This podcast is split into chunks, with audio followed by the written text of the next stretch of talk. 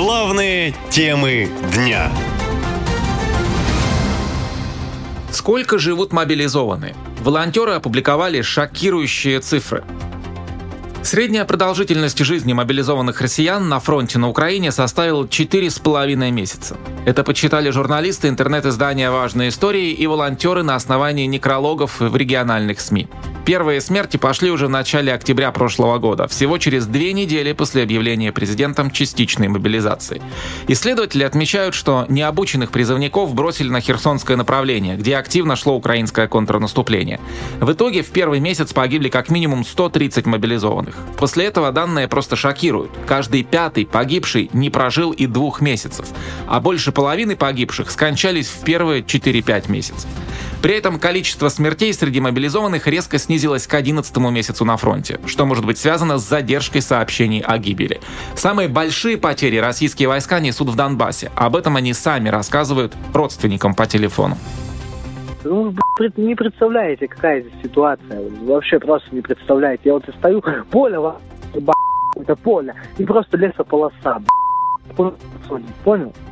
Все, и больше никто тут нету, И хохлы впереди, блядь. Сейчас, не дай бог, наступление не а у нас, говорит, 30 человек в, в роте во всей осталось.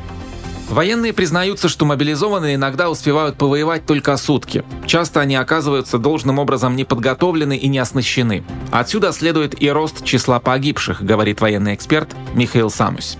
Это просто какой-то хаотический процесс, когда Путин пытается за счет э, вскармливания жизней э, россиян каким-то образом продлить свою физическую жизнь. Это вот именно так сейчас смотрится, потому что э, эти мобилизованные, так называемые, они не подготовлены, они не оснащены должным образом.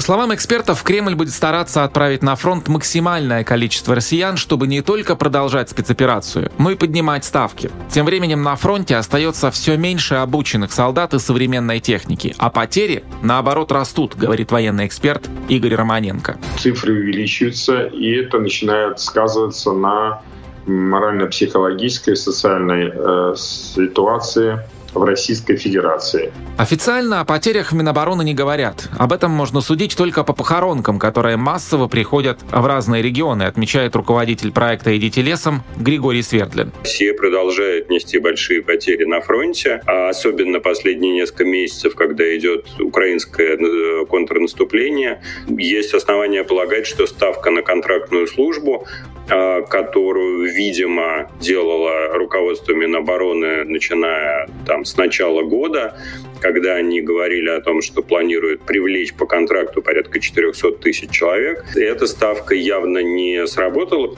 Учитывая потери российской армии на фронте, туда возвращают даже раненых военных без разрешения врачебной комиссии. Об этом ранее заявляла ответственный секретарь Союза комитетов солдатских матерей Валентина Мельникова. По словам экспертов, людей в армии катастрофически не хватает, поэтому пополнить войска живой силой власти стараются как могут.